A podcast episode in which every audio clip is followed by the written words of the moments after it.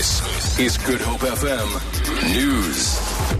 The DA in the Western Cape says it will launch an application in the Supreme Court of Appeal today to have part of an agreement signed between the party and the Oudtshoorn municipality lifted. According to the agreement, the DA cannot introduce a motion of no confidence against the ANC mayor, his Ecosa deputy and the NPP speaker.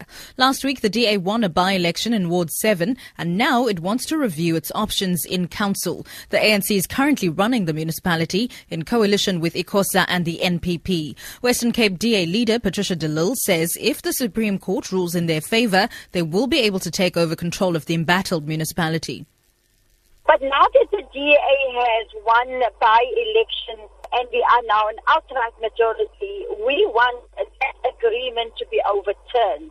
And therefore, we have consulted with our lawyers and we are now making a submission to the Supreme Court of Appeal to have this agreement overturned.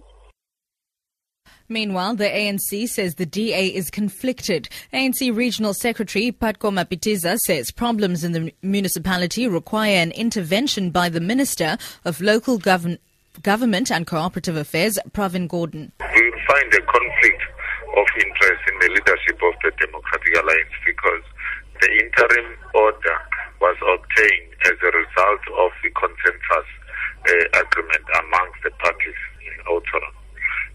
Obviously, would not be surprised.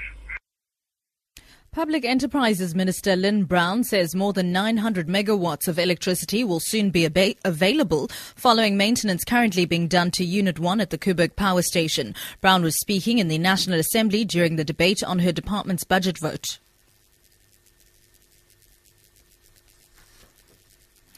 And finally, final year medical students from the University of Cape Town will have an opportunity of doing a full year practical in the Eden District in the Southern Cape. This follows a partnership between UCT and the Eden District municipality to address the shortage of doctors in rural areas. The project will begin with 20 students and is expected to grow to 40 per year by 2018. Medical students Victoria Parker and Priyanka Naidu. I think it's a really great experience for any student to be able to come into a smaller community and to work with different professionals in the team, and I think the experience is invaluable.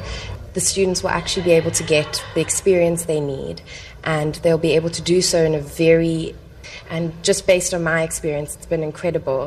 There have been times where I've done things for the first time in 6 years. For Good Hope FM News, I'm Sibs Matiela.